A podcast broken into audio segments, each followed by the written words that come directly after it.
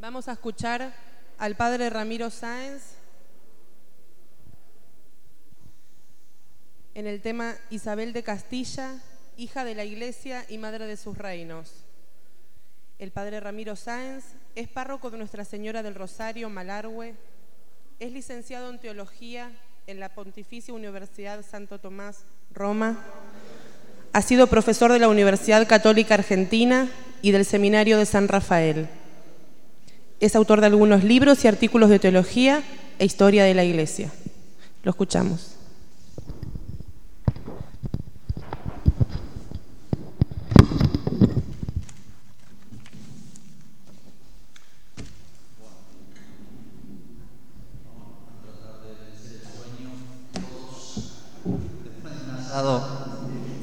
no es lo más recomendable. Bueno, Isabel de Castilla o Isabel la Católica, que junto con su esposo Fernando recibieron ese título de católicos, reyes católicos, no por su piedad personal, sino por un título que la Santa Sede concedía a algunos excepcionales eh, eh, monarcas que recibieron estos reyes por sus obras más importantes que fueron decisivas para Europa. Creo que Isabel la Católica cambió la historia de Europa y del mundo, como dicen muy bien los historiadores, y visto en perspectiva, la cosa es así. ¿Por qué? Todos sabemos que las cumbres personales, los santos, y las cumbres, por así decir, históricas, sociales, son rarísimas. Bueno, en este caso, Isabel, principalmente junto a Fernando y España, son una cumbre histórica y que debemos agradecer que allí están nuestras raíces, así que el tema nos interesa especialmente.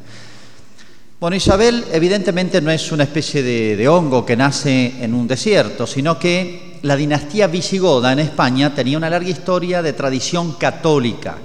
Recuerden que como Francia con Clodoveo, España tiene una conversión de los reyes visigodos, que eran arrianos, eh, en el siglo VI, Incluso hay uno de ellos mártir, San Hermenegildo.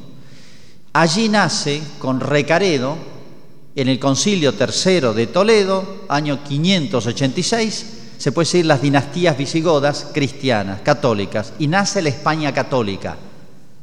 Dejó de ser católica en el post-franquismo cuando deja de ser confesional. En el concilio tercero de Toledo comenzó la España cristiana. Bueno, entre sus antepasados este nacimiento de la España católica, entre sus antepasados dio grandes hombres. Baste citar algunos, porque Isabel tenía, como todas las monarquías europeas estaban muy entrecruzadas, no solamente era heredera de la casa de los Trastámara, castellanos, sino también de la casa de Portugal, de Avís, si se quiere, que ha dado muchos más grandes hombres que la castellana, y tenía también de la casa inglesa de Lancaster.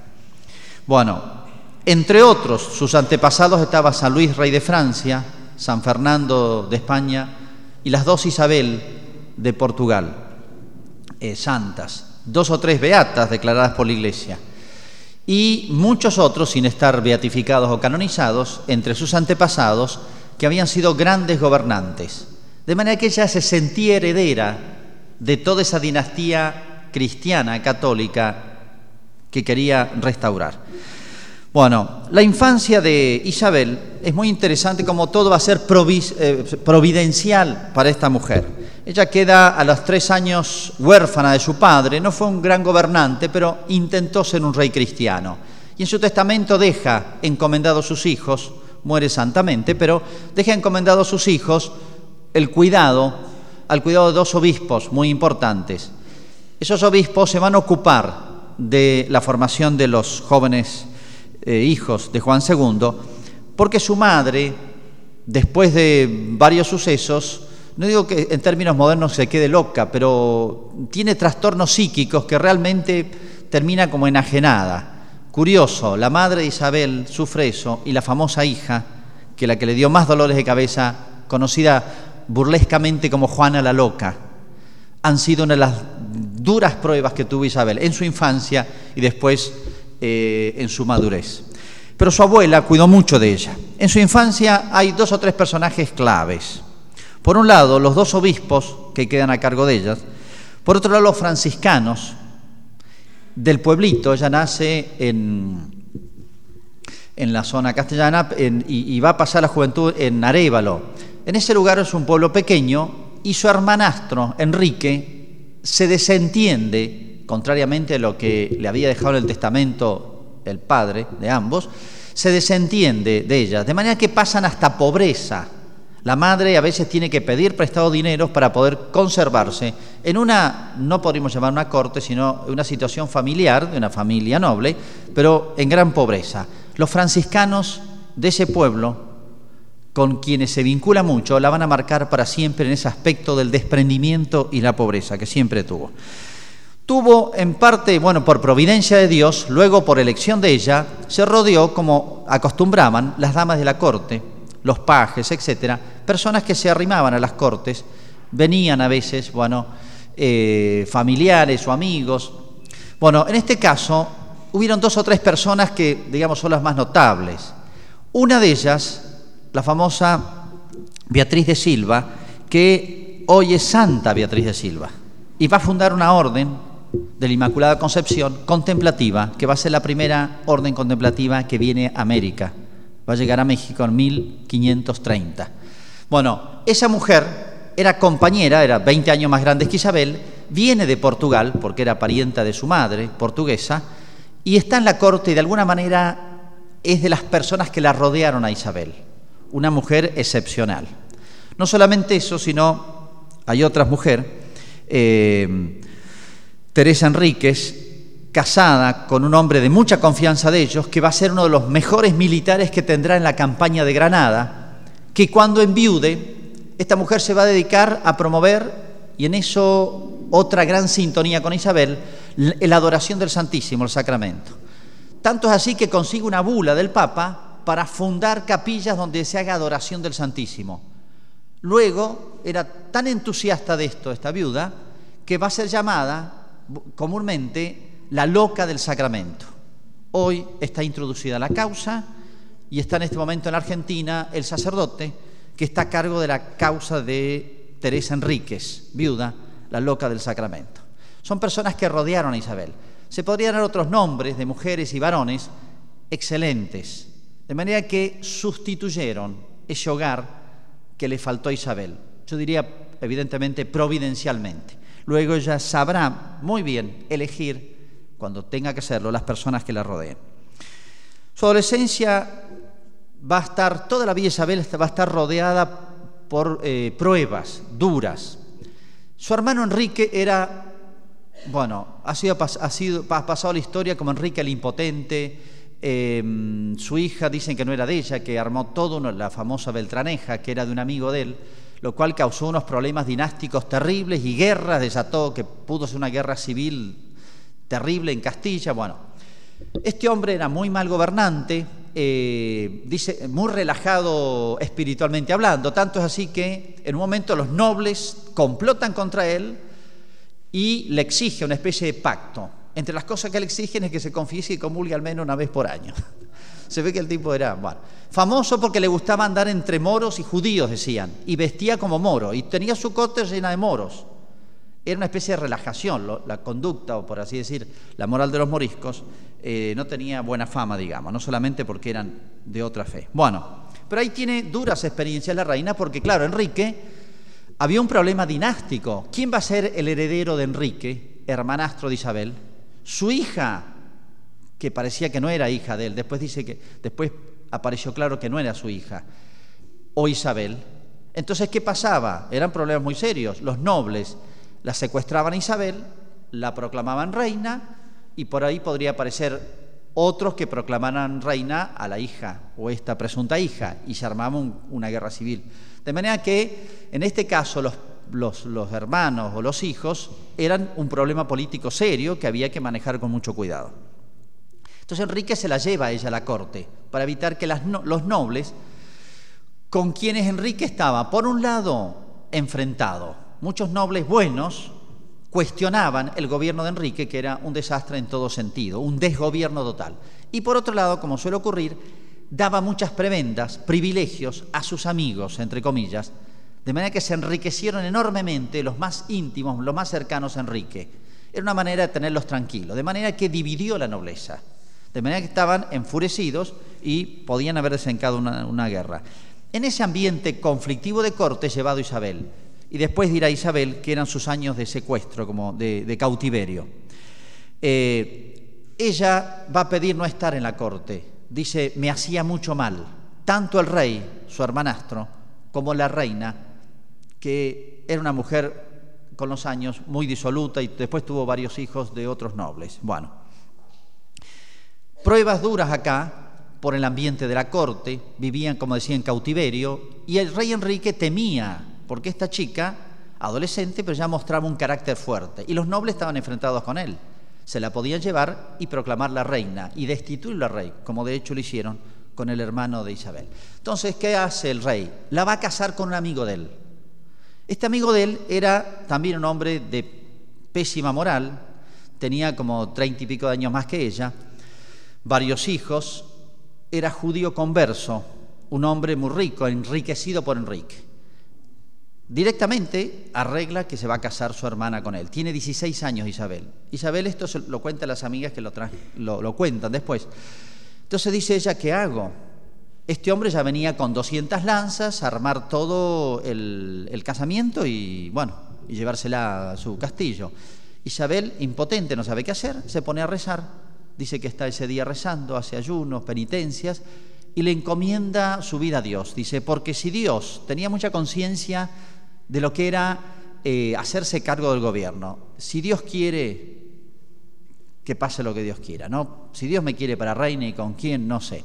Se lo encomienda el asunto a Dios. La noche antes de llegar a Segovia, donde estaba entonces la corte, donde estaba Isabel, Pedro Girón, que era este hombre, se muere. Entonces, eh, Isabel descubrió, bueno, comprobó en esta, como muchas otras veces, la admirable providencia de Dios que de alguna manera le daba respuesta en sus momentos más angustiosos. Le va a pasar muchas veces en otras cuestiones. Ella tuvo diez candidatos, entre comillas. Claro, el casamiento de una princesa era una cuestión política, ¿no?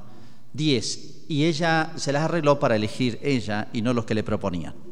Bueno, eh, en esta época la abuela, que era muy buena, hace escribir para ella a un fraile eh, dominico un libro, se llama Jardín de Nobles Doncellas. Hoy el título no sería muy taquillero. Jardín de Nobles Doncellas, donde le, mm, mostraba lo que debía ser las virtudes y la vida de una princesita. Bueno, su juventud, hay dos grandes sucesos acá, y es el manejo de Isabel donde empieza a mostrarse su carácter y su sentido de prudencia sobrenatural. Uno lo ve a distancia y realmente uno no se explica cómo este adolescente o joven ha manejado estas situaciones dificilísimas. Yo digo, todo Isabel es un milagro. Primer asunto, había un gran descontento con Enrique por sus injusticias y su desgobierno y su, lo que podríamos llamar la corrupción que lo rodeaba. Los nobles se levantan, Claro, el, que seguía a Enrique era el hermano de Isabel, Alfonso, según la ley de Castilla de las sucesiones. Bueno, lo toman Alfonso, se lo llevan y lo proclaman su rey y lo destituyen a Enrique. Pero Alfonso muere. La que seguía era Isabel. Entonces toda la nobleza quería convencerla a Isabel y la proclamaban reina y lo destituían a Enrique IV. Primera cuestión difícil para Isabel. Era una jovencita. Entonces Isabel sabe zafar de los nobles, se escapa de su influencia, escapa de la influencia de la corte, pero ella dice, no, mi hermano es rey auténtico y nunca yo voy a complotar porque esto va a ser una guerra civil. Es una de las cosas que ella más la va a obsesionar después, la paz en los reinos. Lo que más le va a pedir a Dios, yo he venido para pacificar el reino.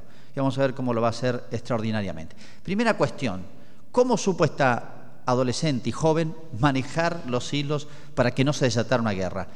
Le declara fidelidad a su hermano, la verdad es que le es fiel, a pesar de que rompe dos veces los pactos su hermano y la quiere casar para sacársela de encima, para que los nobles no tenga nadie que capitalice sus intenciones de rebeldía, digamos. Bueno, pero Dios la sigue protegiendo. Entonces, realmente yo no sé quién la aconsejó también. Entre los candidatos que tenía eran muchos, por supuesto, candidatos ingleses, portugueses, franceses. Ella mandaba gente de mucha confianza, damas de la corte, sacerdotes, confesores, a averiguar en secreto cómo eran. Por ejemplo, lo quisieron casar con el Carlos de Guyena, hermano de Luis XI de Francia, y ella manda, con otro pretexto, habían miles, porque había mucha comunicación entre las monarquías, eh, manda a averiguar qué tal es el sujeto. Y el informe que le llega es este. Dice, es un joven delgado, de ojos llorosos, piernas delgadas y casi deforme y medio afeminado. Listo, este no. Está bien que habían razones políticas, pero bueno, todo tiene un límite. bueno, se acabó el, por más que era hermano del rey, el Carlos de Guyena, que después va a morir muy joven, muy enfermo. Interesante la descripción que le hacen. Bueno, entre todos los candidatos, ella empieza a consultar a muchos, dice. Cuando dice muchos, sacerdotes, supo a quién preguntarle, porque ese es otro tema difícil de la prudencia. ¿A quién le pregunto? Entonces ella, entre todos los candidatos que tenía, tenía que ver con qué criterios elegir. Primero que sea una persona idónea, en todo sentido, moral y con condiciones humanas, etc. Segundo lugar, ¿qué es lo que más conviene a mis reinos? Ella tenía plena conciencia de que eh, tenía que elegir el hombre que fuese más capaz y no solamente eso, sino que políticamente sirviera para unir los reinos eh, y evitar todos los conflictos internacionales que siempre estaban a punto de estallar por estas cuestiones de territoriales, de límites, de hegemonías. Entonces, entre todos, ya tempranamente le recomiendan a Fernando de Aragón. Por supuesto que ella manda emisarios con distintos pretextos para que le informen. Fernando no tenía la calidad de ella, Fernando, incluso uno o dos años de casarse, había tenido dos hijos con dos mujeres, que ella se lo va a soportar bastante bien, incluso tuvo dos más durante el matrimonio. Isabel, a que aparece su grandeza, supo disimulárselos, eh, alejarle las mujeres que le rondaban o que él rondaba en la corte con suma delicadeza, jamás hizo de esto una especie de drama público, lo tiene que haber charlado muy duramente porque tiene un carácter muy fuerte, y em, supo cuidar de esos hijos ilegítimos de su esposo y al final de su vida va a decir, la elección de Fernando es la mejor decisión que he tomado en mi vida. Y Fernando la quiso muchísimo y ella en el testamento pone el amor y el cariño que le tuvo a Fernando. Eso no fue algo para mostrar hacia afuera, mostrar unidad matrimonial, sino que realmente fue este, leal más allá de lo que, digamos, lo merecía. Bueno, eh, providencialmente se les da otra cosa, pues se les fue dando todo, en muchos casos con las muertes, con muerte. Bueno, muere eh, Enrique IV. Isabel tiene 23 años. Se ha casado con Fernando, muy leal. Le avisa, me voy a casar con Fernando. Y lo hace venir a Fernando. Era vivísima ella, ¿no? Lo hace venir escondidas a Fernando, porque si no, lo van a interceptar en la frontera lo van a meter preso, lo tienen preso 8 o 10 años y se acabó. Y puede desencadenar un conflicto. Él le dice, manda a decir a Fernando, se escapa de donde estaba ella, estaba medio custodiada por los nobles, se escapa, ella tiene 17 años, ¿eh? y le manda una carta secreta a Fernando que se va a encontrar en Valladolid, pero que venga escondidas. Fernando, se, esto medio telenovela, pero se disfraza de arriero y vienen con cinco o seis personas arreando mulas que nadie sospecha. Llega ahí, arregla todo el casamiento, de manera que después le, avisa unos días antes a Enrique, me voy a casar con Fernando, lo he decidido y jamás me van a imponer un casamiento. Era entre los candidatos posibles para este, su hermano. De manera que así fue su boda con Fernando. Pocos años después, ella tiene 23 años, muere Enrique y ya no hay dudas, ella es la sucesora. Tiene 23 años y queda a cargo de los reinos de Castilla y León. Y por su desposorio con Fernando, que el grupo aragonés y el grupo castellano hicieron los arreglos matrimoniales porque eran, habían cuestiones políticas delicadísimas. ¿Quién iba a gobernar Castilla? Isabel, los dos, podía decidir Fernando. Hacer un acuerdo, el acuerdo de Cervera, muy claramente todos los artículos hecho muy buenos consejeros ha tenido, desde abogados, sacerdotes, hay cuestiones morales de fondo, políticas. Eh, realmente es una, una de las obras maestras, ese acuerdo. Entonces, la reina de Castilla es ella, pero de facto va a unir a su esposo y todas las decisiones serán conjuntas, igual que en, en Aragón, porque Fernando era de Aragón. De ahí esa frase, tanto monta, monta tanto Isabel como Fernando. No es montar a caballo, como muchos creen, que también andaba mucho a caballo ella, pero tanto vale, tanto rige, tanto gobierna uno como el otro. Dieron esa imagen de unidad matrimonial, pero unidad de gobierno. De ahí que termina unida León, Castilla y el reino de Aragón, etcétera, ¿no? Porque tenían anexado Sicilia, Aragón. Bueno, es interesante que cuando sube la reina hay eh, eh, tres autores, dos de ellos laicos y brillantes militares, van a escribir tratados para la reina, tratados de gobierno. El regimiento de príncipes de Gómez Manrique, el doctrinal de príncipes de Diego Valera, dos brillantes militares, ¿eh? laicos, pero tratados de vida moral y espiritual de lo que debe ser un gobernante. Es interesante porque como, el, por así decir, la espiritualidad laical, no es un descubrimiento de ahora, y también supo eh, forjar, dar los principios y lograr estos frutos, se puede decir, este, que son realmente una obra maestra ¿no? de la espiritualidad laical y hecho por laicos. Y el tercero hecho por un franciscano, eh, de echado al regimiento de príncipes. ¿Te van a cortar? No. Ah. Bueno, estamos obsesionados por el tiempo. Bueno, es interesante porque algunos de ellos, como el franciscano, dice, Isabel es una, con Isabel empieza una nueva era para España. Es más, la, parece una exageración, pero la compara a la Virgen María. Como la Virgen María trajo a Jesús al mundo y comenzó la redención, Isabel es la nueva María que va a traer una nueva era, la, redención de España. El, el, nacimiento de España como el, concepto de hispanidad. Ya están los autores de ese siglo y en las indicaciones a esta joven de 23 años. Muy interesante releer ahora y ver después cómo la reina, que era muy buena lectora, este, dio frutos. Hay un personaje que es bastante conocido, pero no lo suficiente, que marcó la reina, pero ella fue la que lo quiso anexar. Es Fray Hernando de Talavera. Jerónimo. La orden jerónima era una orden nueva, con la espiritualidad de Santa Catalina de Siena, gran reformadora, nueva y fresca, la única que no necesitaba reforma en España. Fue la orden que anexaron los reyes, eh, la tuvieron cerca para buscar sus consejeros. Hernando de Talavera es un personaje extraordinario. Era judío por parte materna, este dato es muy interesante por la cuestión judía española, eh, un hombre de una santidad extraordinaria, demostró virtud, pero un hombre de prudencia, bueno, tal vez conozca la anécdota, ¿cómo lo conoce? Escucho un sermón muy bueno de Hernando en el Adviento. Entonces, para los monjes. Entonces, la reina dice que me lo escriba para mí, para una reina, que le cambie lo que tenga que cambiarle. Y lo quiero conocer este hombre, lo deslumbró. Y se va a confesar con él. Era costumbre de que los dos estuviesen arrodillados, uno por ser rey y el otro por ser penitente y el otro por ser el confesor, para no estar en otra postura que su Alteza. Entonces, pero vino Hernando de Talavera y dice, usted se arrodilla yo me quedo sentado. Eso no es costumbre entre nosotros, le dice la reina. Lo siento, usted será la reina, pero acá estoy en el tribunal de Cristo estoy en el lugar de Cristo. Así que le gustó a la reina, dice, este es el hombre que necesito. Y así lo elige su confesor y nunca Isabel tomó una decisión política, no digo personal, si tenía que rezar rosario, comulgar tantas veces por semana, sino de gobierno sin aconsejarse por este hombre, que es un hombre excepcional y que tendría que estar hace rato canonizado por la iglesia porque le sobran méritos. ¿eh?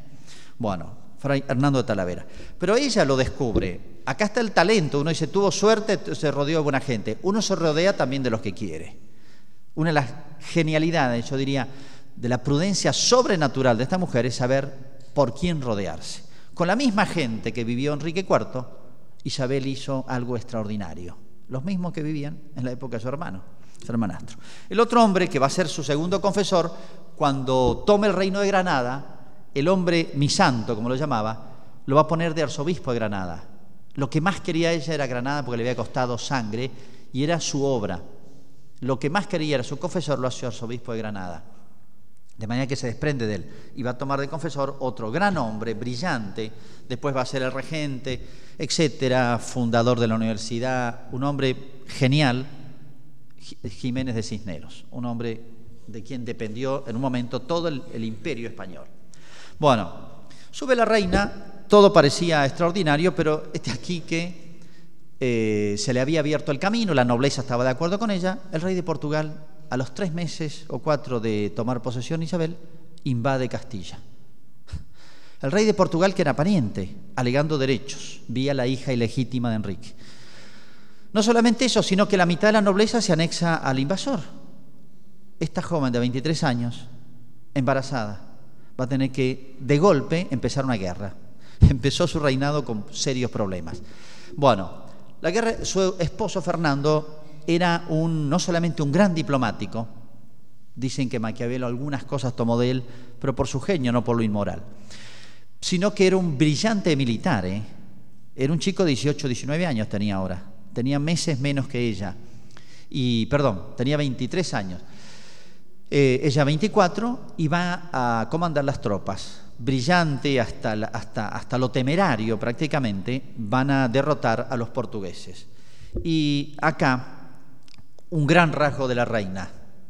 Va a ser un tratado de paz, un voto a la Virgen y va a construir San Juan de los Reyes, una de las obras de arte isabelino más hermosas que hay en España, en Toledo, un monasterio, iglesia y monasterio. Bueno, y no solamente es un gesto de grandeza, pero fíjense, es una, es una jovencita. A todos los nobles que se aliaron, porque era una carta segura, con el rey de Portugal, les va a perdonar la, la traición los va a dejar en sus cargos, no les va a tocar ni sus feudos ni sus riquezas, nada, y les va a ofrecer cargos importantes en el reino. Esta fue una política constante de ella, y al final convocó toda la nobleza para las grandes obras de España que las necesitaba. Entre otros, uno que le volvió a fallar, lo traiciona de nuevo, que es nada más y nada menos que el arzobispo de Toledo, Carrillo, que como los, los obispados tenían recursos temporales, el segundo hombre más rico de España, de Castilla, era el arzobispo de Carrillo. Y le habían dicho a la reina, quien está con Carrillo, el arzobispo, puede gobernar. El que tenga en contra Carrillo nunca podrá gobernar Castilla. Sin embargo, ya se enfrenta con Carrillo, se enfrenta con el rey de Portugal. Bueno, hay anécdotas muy lindas de la guerra, pero ella embarazada tenía que andar a caballo corriendo de un lado para otro, no en el frente, en el frente estaba Fernando, pero ella estaba atrás. Y una vez venían huyendo las tropas porque Fernando ordenó la retirada y ella dice, diciendo palabras de varón esforzado, no sé qué habrá dicho, los cronistas dicen eso, hizo volver las tropas, las paró y las hizo volver al frente de batalla, porque Fernando le había dicho, retírense porque este sitio lo vamos a perder. Bueno, dice, diciendo palabras no de doncella, sino de varón esforzado. En términos modernos no sé qué sería. Bueno, el estilo político de Isabel casi me da solamente para enunciarlo. Por un lado, la preparación, ella era consciente, su preparación espiritual, gran lectora del Kempis y del Cartujano, una vida de Cristo, de, Ludolfo de Sajonia, que se había traducido y difundido mucho en España. La Ilíada, la Odisea, leía los, los clásicos, realmente ella llegó a manejar bien el italiano, el francés y para poder leer en latín la escritura, el oficio divino y las correspondencias internacionales de la diplomacia y hablar el latín. Dice que lo empezó a estudiar tarde, pero en el sitio de Granada seguía estudiando latín en el campamento ella. Una mujer muy culta, muy vivaz, este, y realmente uno le asombra el genio que tenía, yo no sé cómo ha hecho tantas cosas. Bueno, la reina está estudiando, había un refrán, tenemos que estudiar todos. bueno. Eh, primera cuestión entonces la unidad de gobierno con Fernando, ninguna fractura en Castilla y Aragón y evitaban todo conflicto. Solamente dos veces se peleó con Fernando, que se conoce la pelea. Una, a Fernando le habían invadido los franceses Rosellón, aprovechaban eh, la distracción de los reyes con esta guerra. Es más, los portugueses se aliaron con los franceses y había empezado la guerra de Granada en el pacto matrimonial se habían puesto de acuerdo, vamos a reconquistar Granada, cuando se casan. Estaban en los acuerdos, vamos a unir las fuerzas para liquidar al reino de Granada, musulmán. Y Fernando dice, no, me urge más el tema mío de Aragón. Isabel dice, no, en el pacto matrimonial está Granada. Y vamos a Granada porque empieza la primavera y tenemos que empezar la guerra. En invierno se cortaba. Bueno, y dice Fernando, no, bueno, me voy yo sola. Fue, organizó las tropas, se puso ella de comandante, estaba embarazada, iba a dar la batalla, lo pone de comandante al cardenal, de, cardenal Mendoza y tenía todo organizado para empezar los sitios a las ciudades. Cuando Fernando le da apuro, dejarla y se viene, deja el Rosellón y se viene y toma el mando de las tropas cuando ya estaban por entrar prácticamente en batalla. Me voy yo sola, dijo, si no te animas. Eh, bueno, eh, la monarquía de Isabel, como las monarquías, es una monarquía casi medieval, son monarquías acotadas. El monarca no podía hacer lo que quería. Los, cuando ella toma posesión, eh, jura defender las leyes del reino, las costumbres, los fueros, etcétera, como bien nos decía más temprano, hablando de, la Revolución Francesa, para ellos la patria es esa abstracción, ser ciudadano de una patria abstracta, ¿no? No, acá pensaban todo eso. El reino tenía libertad para hacer lo que quiera. Tenía menos libertad, menos margen que la que tiene hoy un gobernante, que se mete con 20 tipos más y nos cambia la constitución y un buen día nos dicen, miren, cambió la Argentina, es otra cosa. Tenían mucho menos poder de los que uno se imagina. Bueno, ella eh, quedaba obligada por esas costumbres, tradiciones, etcétera, y fueros. Una de las cosas geniales de ella, prudentes, es que dice que llevaba un libro, dice una crónica, y por donde iba los mejores hombres, tanto eclesiásticos como civiles, letrados, militares, etcétera, los anotaba. Este hombre sirve para esto. Llevaba un registro. Cuando necesitaba el hombre, justo elegía. Una de las cosas que más se destaca en ella es el acierto en la elección para cada lugar, en cada persona. Bueno, pedía, y en esto era exigentísima, confianza, y, les depositaba total confianza eficacia, diríamos en términos modernos, honestidad, etc. El tema de la justicia, doy cosas y salteo eh, como los viejos reyes medievales, como lo hacía San Luis, todos los viernes ella y Fernando se sentaban a juzgar casos de una especie de tribunal de apelación, eh, de, cualquier caso, el oficio propio del rey era administrar justicias. Y lo hizo casi siempre en los 30 años de su reinado los días viernes, atendía directamente los casos, lo cual lo hizo venerable. Cuento un par de casos. En una oportunidad, un noble, Álvar Yáñez, había cometido un homicidio. Debía ser juzgado. La corona necesitaba muchísimo dinero. La guerra con Portugal desangró de entrada. Después empieza la guerra de Granada. Va a ser costosísima. Guerra con los franceses, etc. Las arcas estaban exhaustas, no había dinero este hombre le ofrece una suma enorme a Isabel. Isabel dice, prefiero la justicia y no el dinero, y lo hizo ahorcar. Bueno, otra vez el sobrino de Fernando tiene una pelea por, causa de, por motivo de damas, y fue un escándalo. Este chico, un joven, se escapa y la reina lo manda, con algo así, lo manda a tomar preso. Este, claro, como era sobrino de Fernando, no hizo caso, entonces escapó, eh, contrató gente que este, lo defendiera, etc. Entonces dice la reina, no, aunque sea sobrino de mi esposo, eh, con más razón voy a hacer justicia con él.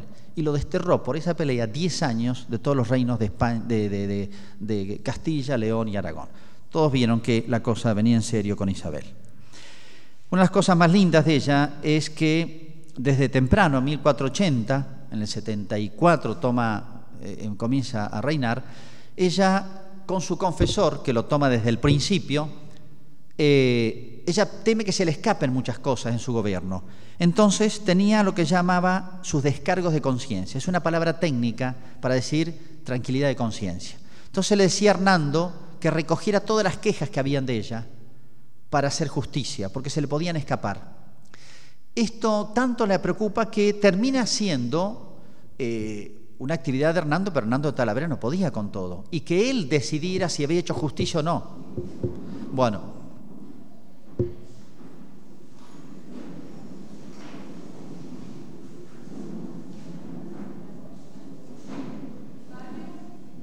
Ella le va a encargar a Hernando de Talavera que anote las injusticias para ir eh, restituyendo si debía algo, si se le escapaba algo.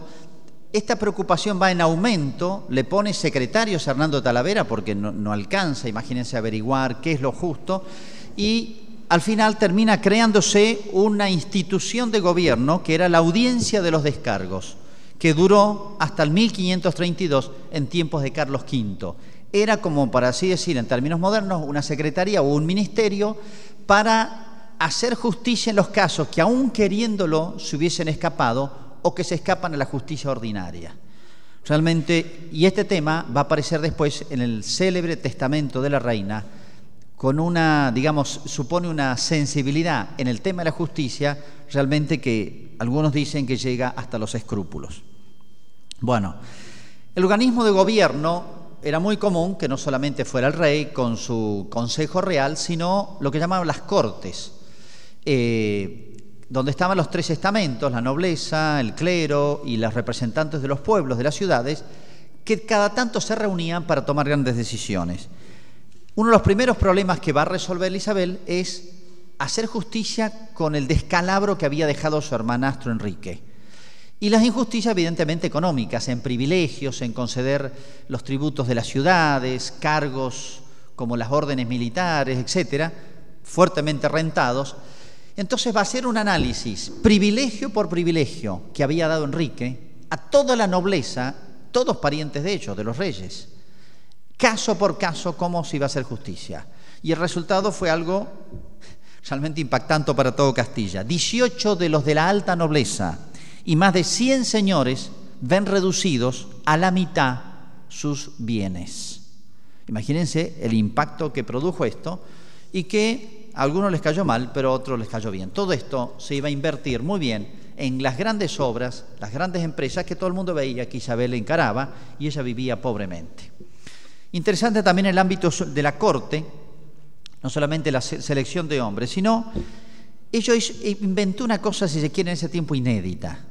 Y es lo siguiente, ella buscaba a los hombres más capaces que habían, pero no solamente de la nobleza, sino letrados. Recuerden que es el, ella va a promover mucho los colegios, lo que llamaríamos hoy universidades, pero con un sistema de internado, los colegios, va a traer los hombres más capaces, más letrados, de la nobleza o no de la nobleza, y va a ser una especie de escuela palatina, de varones y de mujeres. Va a traer de Italia o los mejores españoles para darles literatura, lengua, filosofía, etcétera, todas las ciencias, el saber de la época, y para formar una clase dirigente llegó a crear la Escuela Palatina y ahí trae hombres, fueron famosos después porque fueron cronistas, y los mejores testigos como Pedro Mártir de Anglería, conocido por sus crónicas, Lucio Marineo Sículo, un hombre humanista muy bueno italiano, los hermanos Geraldini, Alejandro y Antonio, etcétera, entre muchos otros. Una escuela palatina es el equivalente a lo que va a ser en el clero en los obispos, en los religiosos, formó una clase laical dirigente extraordinaria.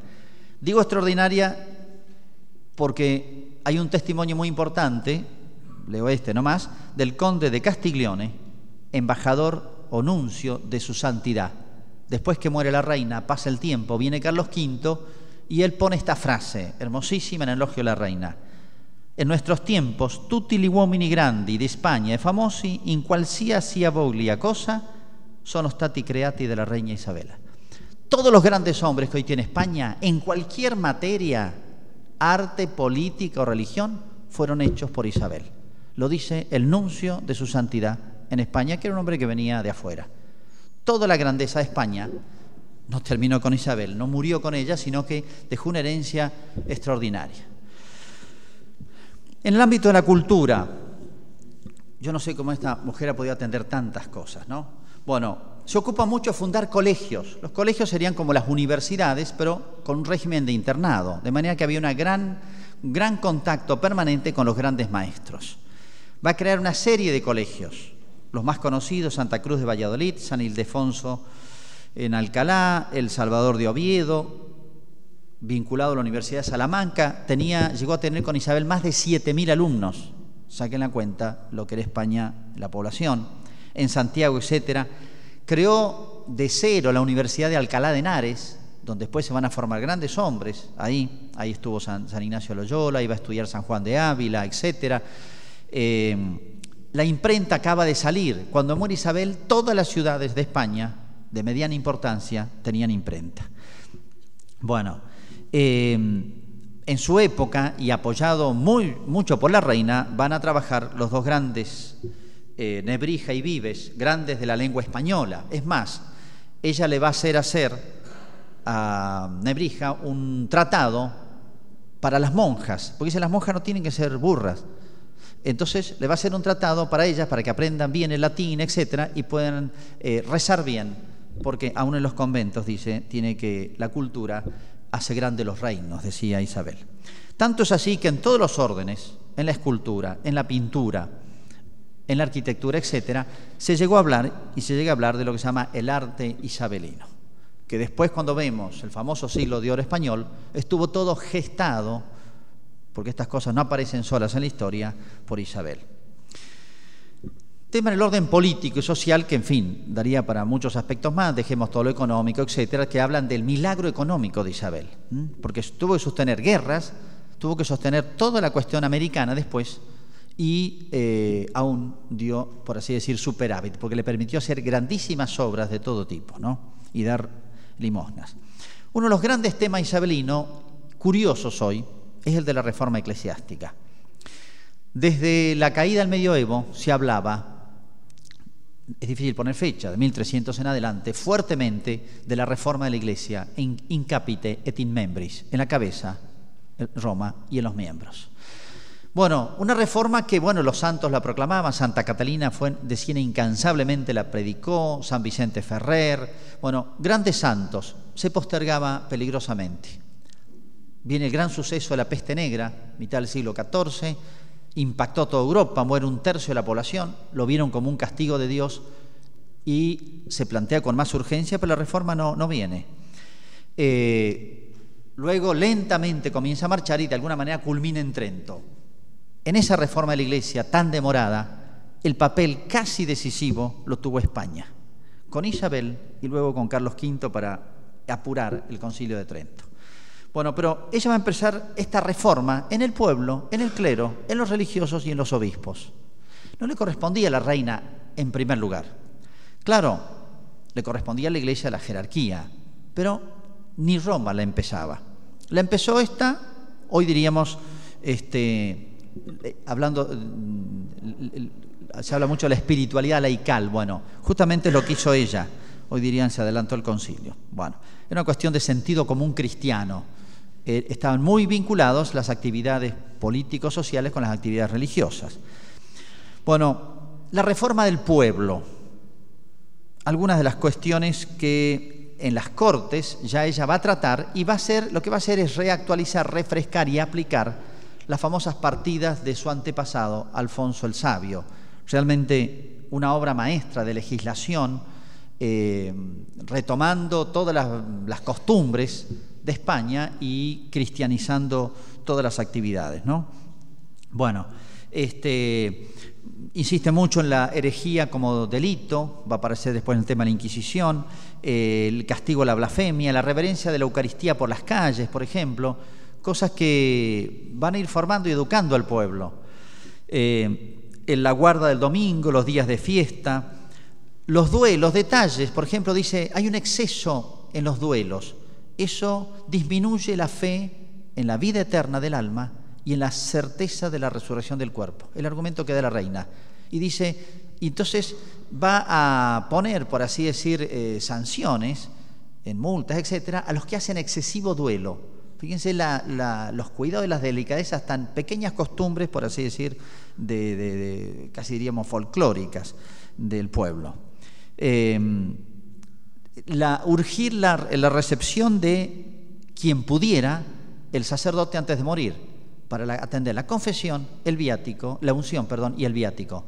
Quien pudiendo recibirla no la recibía, esto estaba en las partidas, perdía la mitad de sus bienes. Era una manera de ayudar a, ser piadoso y ocuparse del bien del alma. Bueno, lo más interesante es la reforma del clero, que también va a ser un tema tratado en una congregación, una asamblea del clero. Reúne todos los representantes, representantes del clero diocesano y lo único que va a hacer es aplicar los sínodos regionales del clero que habían habido abundantes, pero que nunca se aplicaban las conclusiones. Leo, leo, algunas nomás para que vean cómo esta reforma va a ser la que intente Trento, pero casi 100 años después. Ya empezó en España ahora. Tenía preparada una misión a España.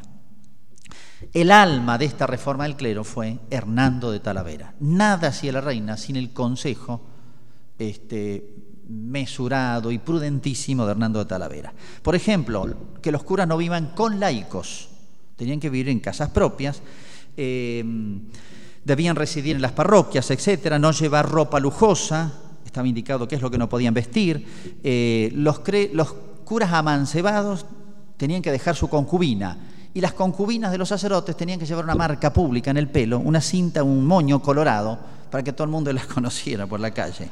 Bueno, este, tenían que llevar hábito, no llevar armas, y si salían de noche tenían obligación de llevar el hábito puesto y la corona, etc. Bueno, parecen detalles externos, pero es todo un conjunto de, una legislación conjunta que va a ir aplicando viejas normas para la reforma del clero. Más importante todavía fue la decisiva, pero sumamente decisiva, la, la reforma de los obispos.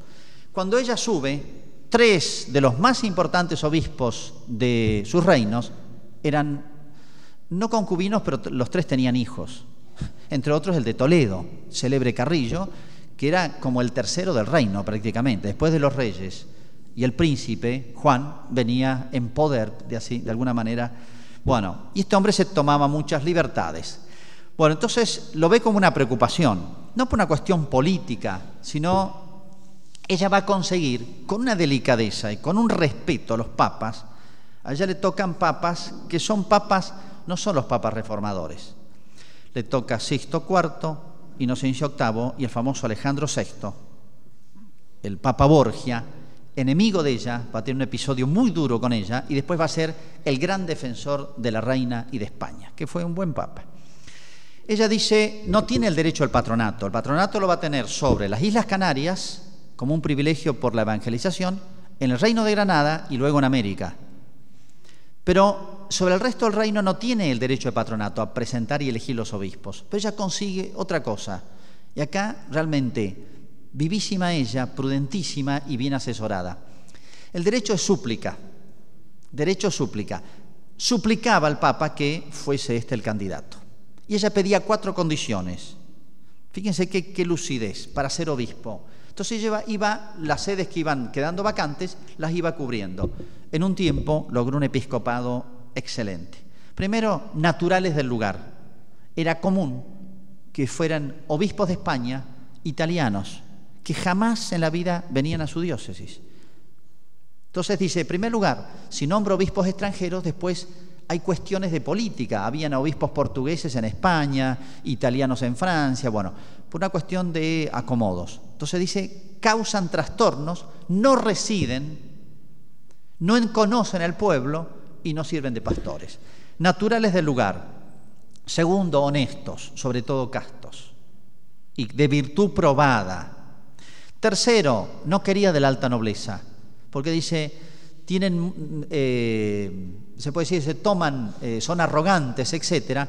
Entonces ponía de clase más bien lo que llamaríamos hoy clase media media nobleza u hombres letrados con los que contó mucho. ¿no? Ella produjo toda una ascensión en términos sociológicos modernos de una clase, de las clases sociales, ¿no? Eh, de clase media y letrados. Esas cuatro condiciones exigía para ser presentado obispo. Logró un episcopado tan bueno que cuando se hace el concilio de Trento, evidentemente ella ya no está, está Carlos V, San Carlos Borromeo va a decir esto, el nervio del Concilio de Trento es el episcopado español. El episcopado español casi diría que hizo Trento, herencia de la reina. Hubieron casos curiosos donde se ve la personalidad de la reina, la lucidez y su sentido sobrenatural. Queda vacante la sede de Toledo, la que más querían por las riquezas que tenía. Tenía ejércitos propios, castillos, de todo, ¿no? Manejaba un ejército el obispo de, arzobispo de Toledo. Entonces Fernando dice, voy a poner a mi a su hijo natural, Alfonso de Aragón, que ya era cura y obispo ya. Bueno, era muy joven, pero bueno. Entonces dice la reina, no, sería el peor ejemplo para toda España, no.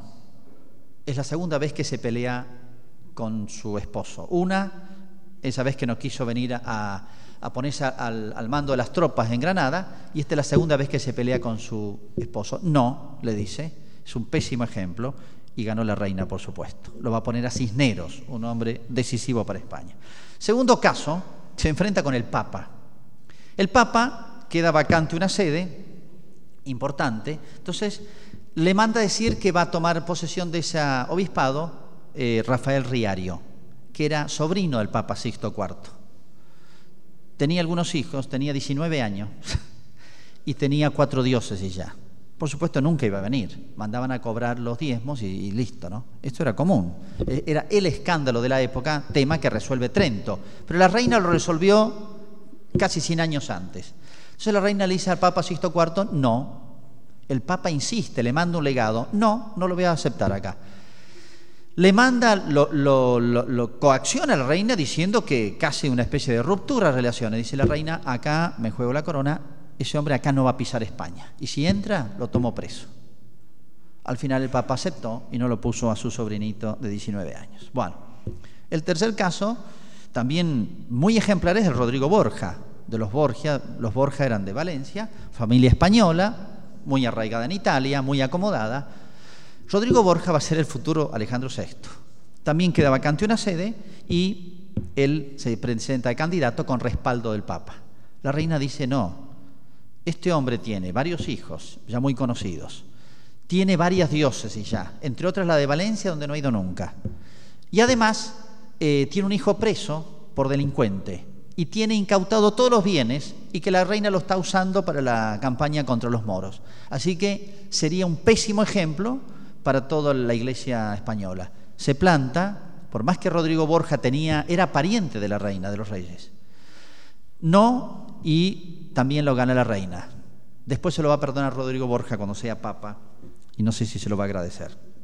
Bueno, esto hace ver entonces la... Realmente la lucidez fue más lúcida la reina, por así decir, que la misma este, sede apostólica. Incluso tiene, cuando Alejandro VI, Rodrigo Borja, es papa, eh, una de sus hijas se va a casar, Lucrecia, y el Papa le dedica no sé cuánto tiempo a preparar festejos y festejos y festejos. Tanto así que el, embajador de la reina le manda, no pude hablar con el Papa porque está con el tema del el casamiento de la Lucrecia. Le manda burlescamente a decir, no me da audiencia pues está toda la curia romana preocupada por el casamiento de la Lucrecia. Bueno, entonces, cuando viene el nuncio a Roma, la reina lo llama aparte. Esto se ha encontrado en los archivos vaticanos no hace mucho, diciendo, la reina me ha dicho esto, le dice, con mucha delicadeza y a solas, me dice, es un escándalo lo del casamiento, el festejo, el, bombo que se le ha dado al casamiento de Lucrecia Borgia es un escándalo para toda la iglesia. Así que hágale llegar a su santidad que no ese es el papa que queremos. Y en otras líneas le pone el ideal de papa que, él, que ella quisiera. Y la descripción realmente es una cosa hermosísima. Bueno, por más que la reina se metía, si se quiere, en elegir obispos, en suplicar, con delicadeza y caso donde muy duro fue la relación con Roma, reformar el clero, los religiosos, jamás tuvo la tentación en la que constantemente Francia quería arrastrar a España, el conciliarismo. Conciliarismo es poner el concilio por encima del Papa, una teoría que ya estaba hasta este, eh, esbozada y, y definida dogmáticamente, era un error teológico. El concilio no puede estar sobre el Papa, la cabeza es el Papa. Pero, claro, la crisis del, de Roma facilitaba, disponía a este, esta tentación del conciliarismo. En una oportunidad el rey de Francia le escribe a la reina, hagamos un concilio para enfrentar al Papa. Claro, se mezclaba lo político y lo religioso. Y la reina le escribe al Papa diciéndole, jamás voy a apoyar eso. Y le escribe al rey de Francia, eso es traicionar a la iglesia. Entonces la tentación del conciliarismo, que en algunos momentos le hubiera dado muchos beneficios, jamás ella consintió ni lo apoyó y al revés.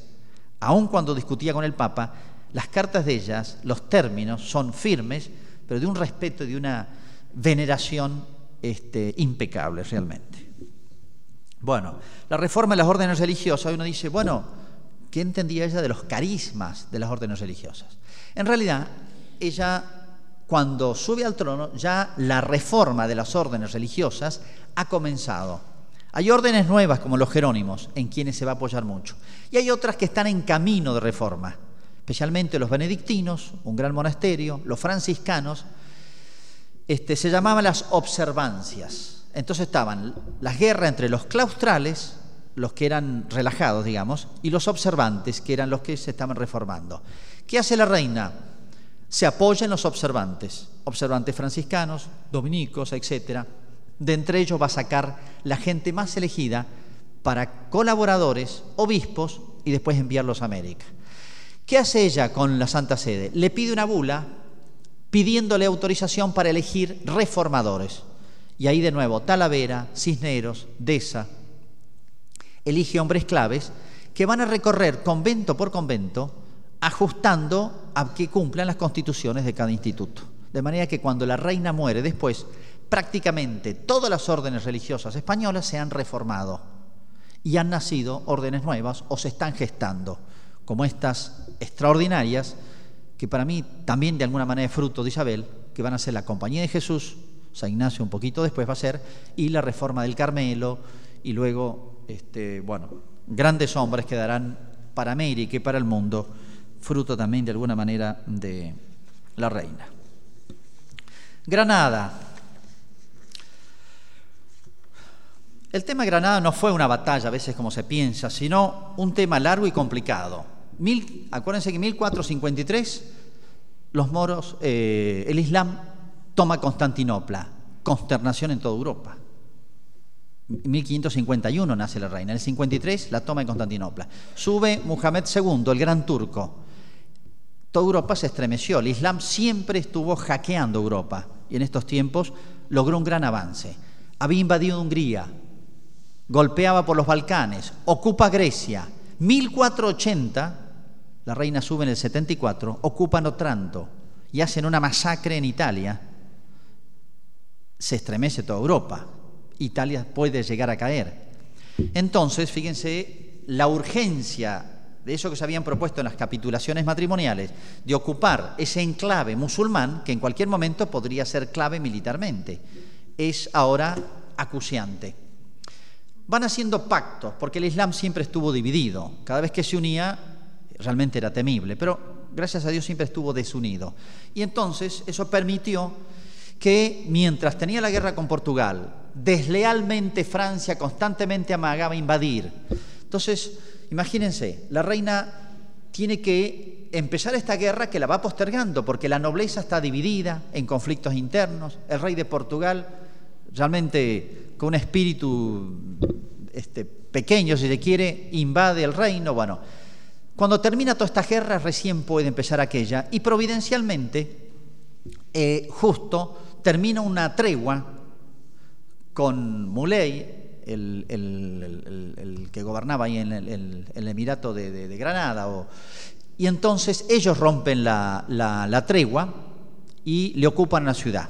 Ahí empieza la guerra de Granada. Va a durar del 84 hasta el 92. En realidad hasta el 89 tendría que haber terminado, pero Boabdil por un acto de lo, presiona para que siga la guerra y se extiende un poquito más, pero prácticamente había terminado. Bueno, la guerra de Granada ha sido, si se quiere, la última guerra caballeresca, si se quiere, de la historia de, de Europa, ¿no? Donde ya empieza el nuevo estilo de los ejércitos, etc. Extraordinario también en todo sentido. Fernando se va a hacer cargo de la comandancia general de las tropas. Pero Isabel va a estar constantemente a caballo organizando los abastecimientos y, de nuevo, contó con hombres brillantes, como el famoso Gonzalo Fernández de Córdoba, que dicen que ha sido el mejor militar del siglo en toda Europa, que nunca en su vida perdió una batalla y después salvó Italia de los moros. Famoso gran capitán, hombre extraordinario cristiano que se vivió en la corte con Isabel, Después colaboró activamente en la Guerra de Granada. Van a crear el ejército moderno. El ejército moderno de alguna manera es creación de ellos. Por muchos detalles. El juego entre caballería e infantería. En este momento comenzaba la artillería, eh, los pontoneros, cuerpos distintos eh, que van a colaborar en el ejército como una cosa bien organizada. Y una cosa que va a crear ella, lo que van a llamar la tienda de la reina, que eran los hospitales de la reina en la retaguardia para atender heridos de ambos bandos, iba a haber toda una organización, por así decir, de enfermería, de cuidado especial, que la atendía con frecuencia ella personalmente o alguna de las damas de su corte, y con grupos de sacerdotes que estaban presentes ahí, donde había toda una especie de régimen de vida espiritual, de oraciones, etc. Bueno, eh, no solamente fue brillante militarmente las etapas de la guerra, que se lo propuso de a poco, fueron eh, conquistando fortaleza por fortaleza, lleno de hechos heroicos, en dos oportunidades, alguna anécdota para matizar esto, en dos oportunidades está desanimado el ejército, porque por mar, por el Mediterráneo, los musulmanes recibían constantemente apoyo de armas y soldados. Era un enclave decisivo para ellos.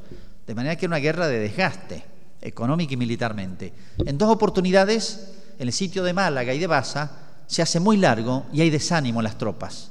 Entonces el rey Fernando le manda a decir a Isabel que es importante su presencia. La reina va, se pone la coraza, por supuesto, y recorre el primer frente de batalla, no en la retaguardia, como solía estar.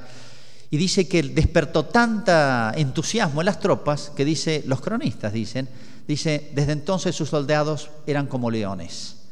Y en los dos casos decidió la entrega de las dos ciudades la presencia de la reina. Dice que su misma presencia ponía un ánimo y un espíritu en las tropas que las hacía imbatibles. En los dos casos provocó la toma de las dos ciudades que fue decisiva.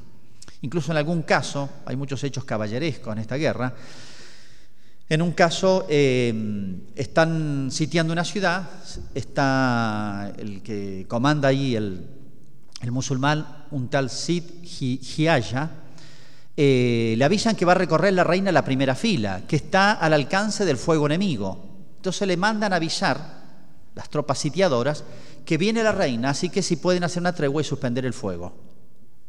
Caballerescamente, este hombre, Sid Hiaya, le dice, sí, cómo no.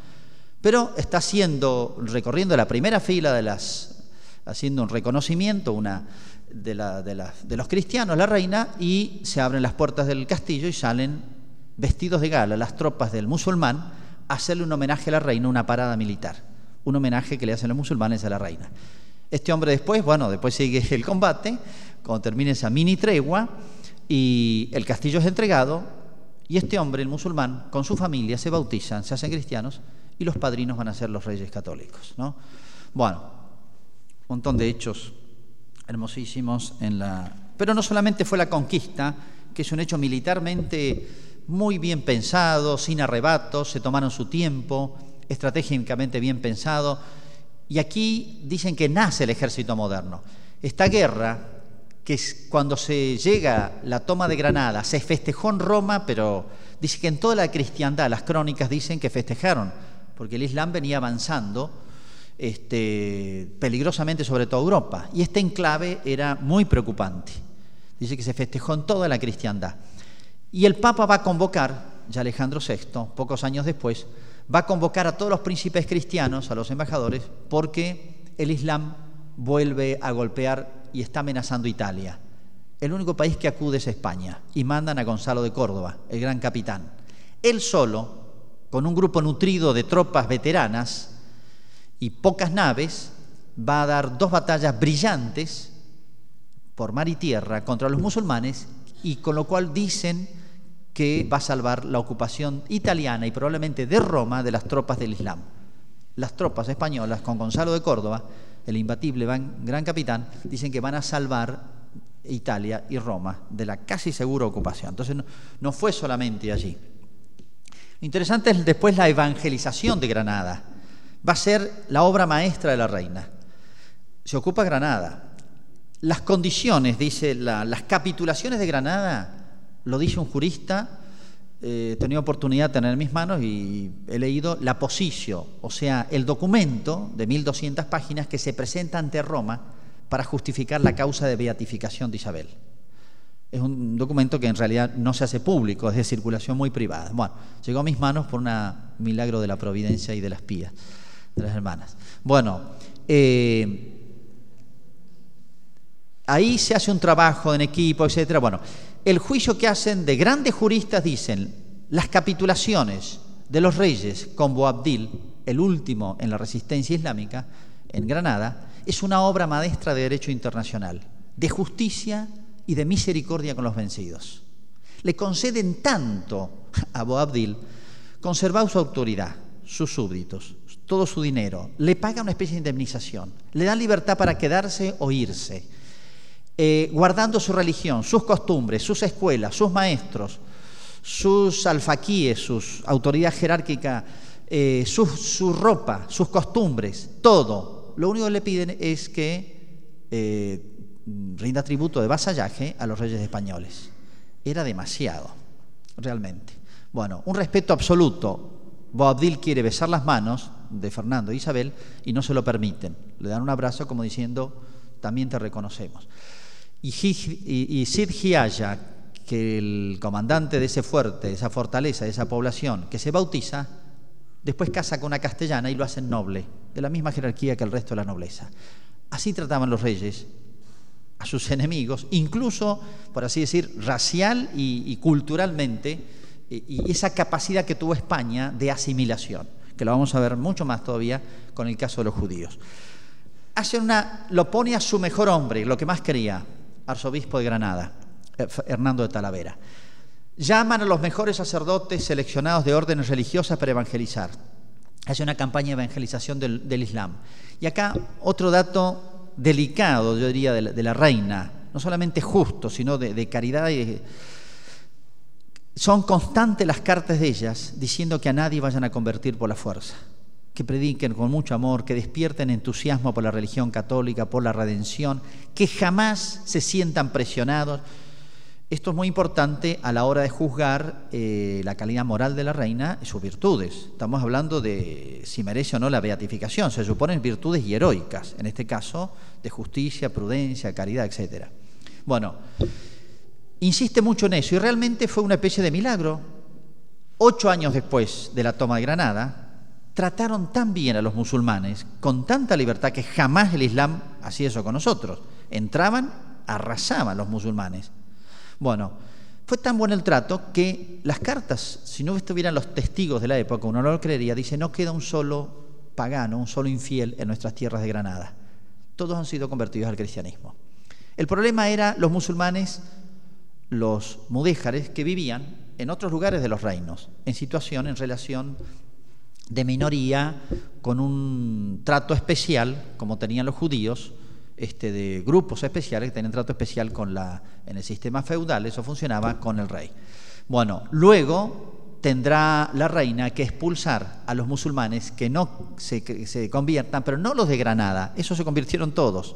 Algunos se fueron y los que quedaron se convirtieron todos, sino los otros porque podían poner en riesgo el que retornen a sus antiguas observancias.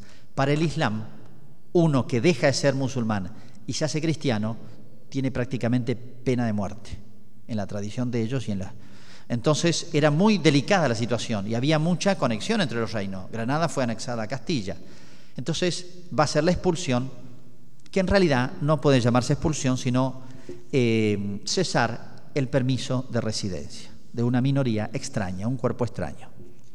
Bueno, eh, en el 1502 va a ser este decreto de no prolongar el permiso de residencia de los que no se han convertido. Acá no era una cuestión de no tolerancia, como se plantearía hoy, sino hay una cuestión política seria, religiosa, por el riesgo de los, de los neófitos, los recién convertidos, al cristianismo, musulmanes, que pueden volver fácilmente, y una cuestión política. Se habla de que el gran turco va a ser una gran ofensiva, y estos eran quinta columnas que estaban adentro. Bueno, hay una cuestión religiosa y una cuestión política. El tema más discutido de la reina es el tema de los musulmanes, de los judíos. Eh, es un tema bastante más largo. Eh, resumo los puntos, pero un tema delicado y es lo que más se ha cuestionado de la reina. En primer lugar, desde el siglo XI los judíos han preferido habitar en el occidente. Fíjense, cuando empieza a gestarse todo el medioevo feudal, eh, estabilizarse, profundizarse, etcétera, es cuando más vienen los judíos acá. Se sentían más seguros entre cristianos que entre musulmanes. Con los musulmanes nunca sabían qué pasaba, dependían del humor. del, sultán, del, emir, de no sé cuánto, porque no había un código moral, espiritual. En cambio, los reinos cristianos se sintieron cómodos. El régimen que había en el sistema feudal de los judíos era muy simple, era de una minoría. Con el sistema feudal, cada grupo, por así decir, hoy llamaríamos grupos, mm, por ejemplo, de comerciantes, de productores o minorías raciales religiosas, tenían un trato especial, este, un fuero especial con el rey, un trato especial. Entonces los comerciantes genoveses de la costa mediterránea tenían un pacto, un trato especial con el rey. El rey los protegía y ellos pagaban un tributo, hacía un acuerdo. Y así era todo un mosaico pluralista, era el sistema feudal. Por eso Fernando el Católico era rey de tres religiones, musulmanes, cristianos y judíos. Perfectamente, el sistema feudal andaba. Había un código, había un contrato mutuo, un acuerdo mutuo. Entonces, las autoridades religiosas protegían a los judíos o musulmanes y ellos se comprometían a respetar ciertas normas de juego. Pero ellos eran extraños religiosamente, y lo religioso era una parte esencial de la sociedad, y culturalmente. Pero eran tolerados en vistas a su conversión. Este principio lo dio San Agustín, va a atravesar todo el medioevo. Vivieron tranquilos los judíos. Habían dos o tres normas que ellos la exigían y los cristianos les pareció bien y también era un punto de acuerdo. Uno, vivir en lugares especiales.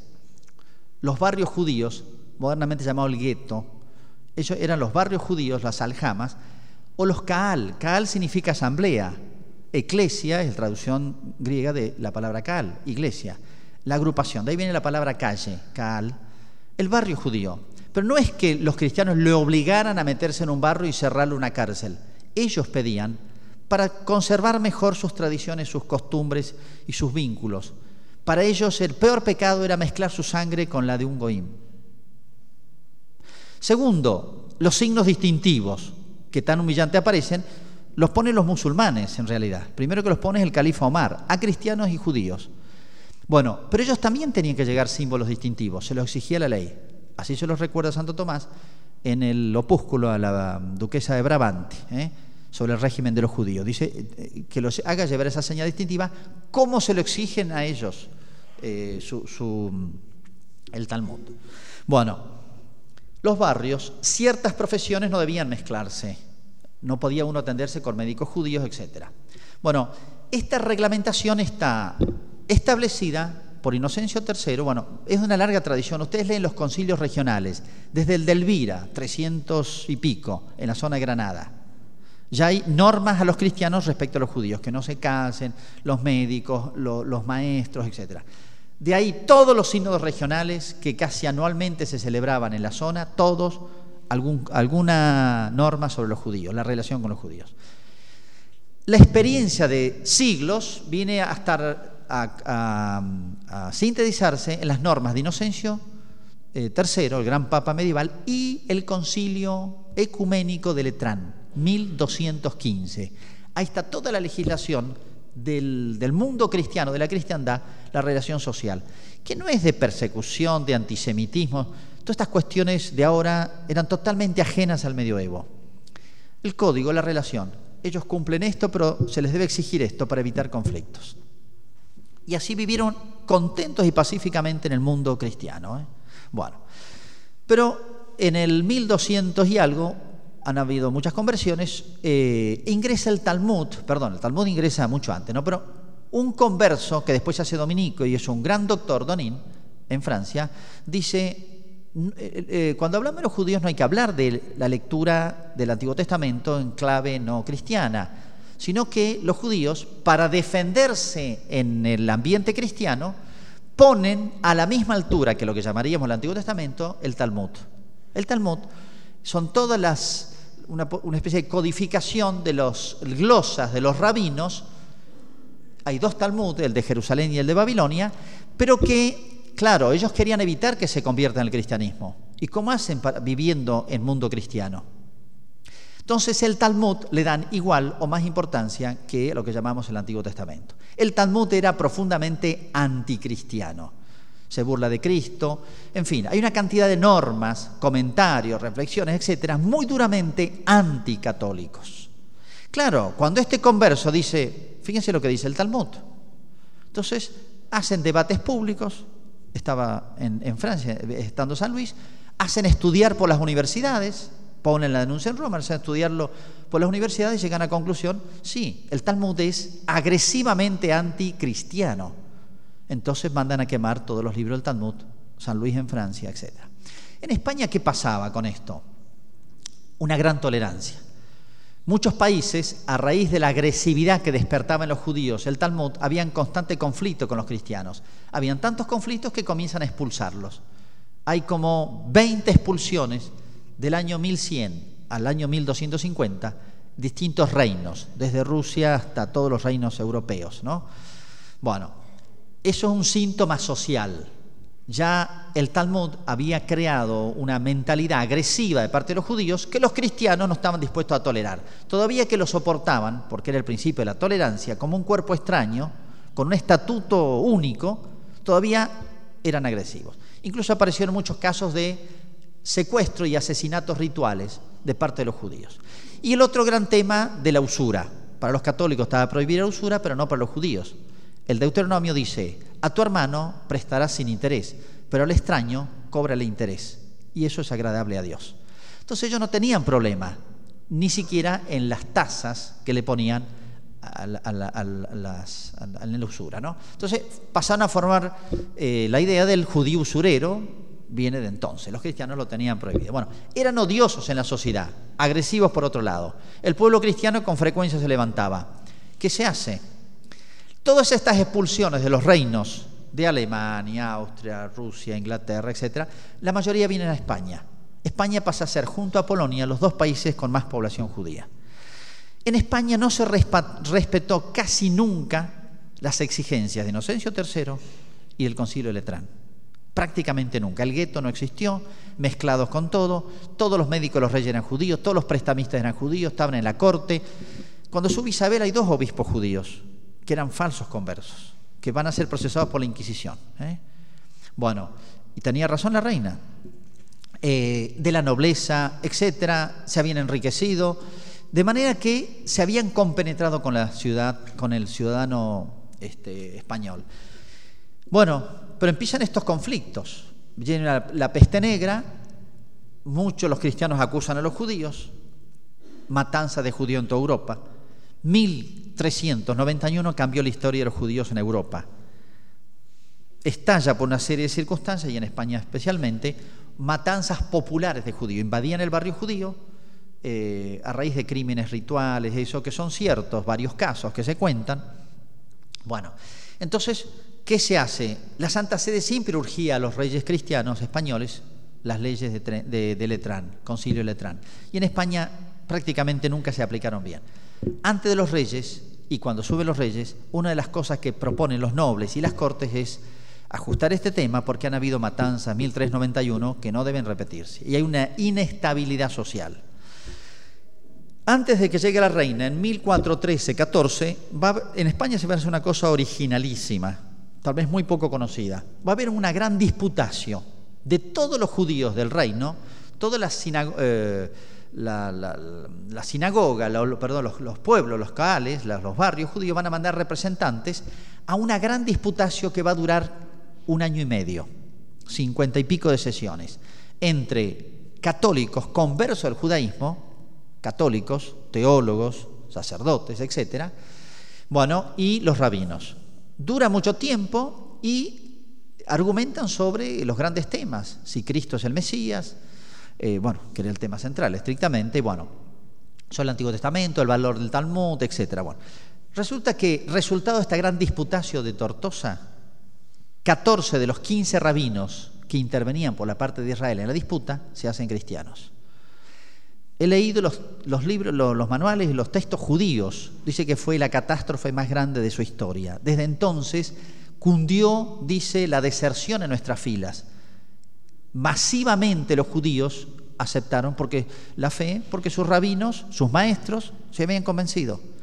Esto creó 1413-14 una conversión, no sé llamarla en masa, pero muy numerosa en España, pero no por coacción. Claro, pasa el tiempo, estos judíos viven en barrios judíos, tienen parientes judíos, en una familia no todos se convierten. un judío puede haberse convertido, bautizado, profesado la fe, etc., y después retornado atrás. Cosas que pasan humanamente. Bueno, esto es reconocido por los judíos, ¿eh? en los textos de ellos. Los grandes historiadores judíos lo dicen. ¿eh? Bueno, entonces muchos de nosotros, dicen ellos, para poder seguir viviendo en España, y ya no vivían en el barrio judío, en el Cal, tenían cargos importantes, eran muy ricos, eran muchos de ellos señores, tenían títulos nobiliarios, obispos, pertenecían a todas las clases sociales, tenían influjo en el rey. La mamá de Fernando el Católico era de origen judía, la familia Enríquez, mamá de Fernando, era de origen judío, el arzobispo Talavera era de origen judío. Y muchos otros. Para poder mantener ese estatus, muchos volvieron atrás en su fe, pero mantenían su apariencia católica. Este fenómeno es constatado unánimemente por los delegados de Roma, los, papas insisten, cuidado con este tema, por los judíos que decían nosotros hicimos eso, pero eso sí, hacíamos el doble juego y que en el Talmud estaba permitido, que lo hacían entre los musulmanes. Estaba eh, eh, explícitamente y sus teólogos decían que podían hacer eso, esa doble personalidad.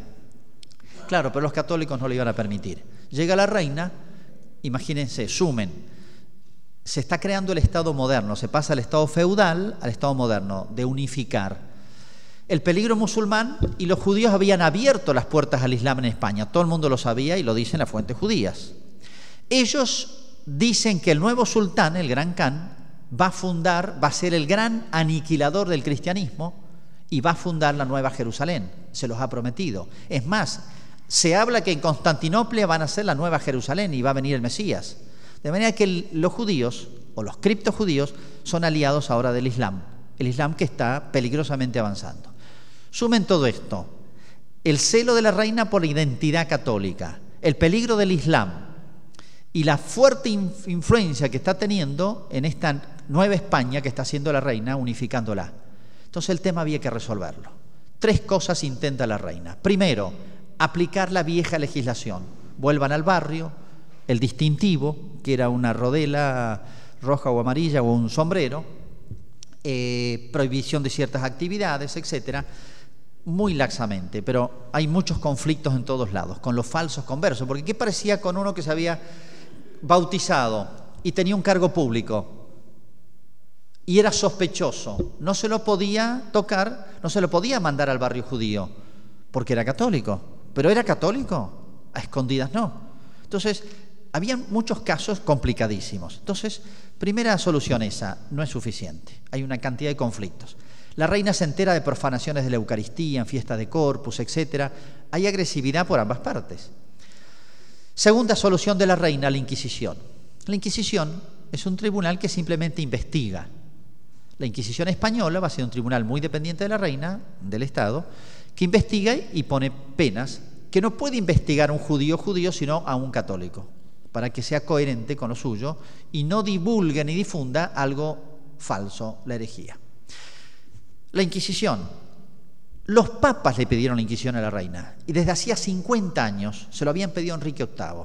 La vieja Inquisición medieval, que se había aplicado en el sur de Francia, ahora querían traerla de una nueva manera acá. La reina logra la bula, presion, no digo presionado, pero sugerido por Roma. No fue un invento de la reina. Es más, ella tal vez no quiso aplicarla. Le mandan la bula autorizando la creación de la Inquisición para resolver el tema de los falsos conversos judíos. 1479. La reina retiene la bula, el decreto, e intenta la vía de la convicción.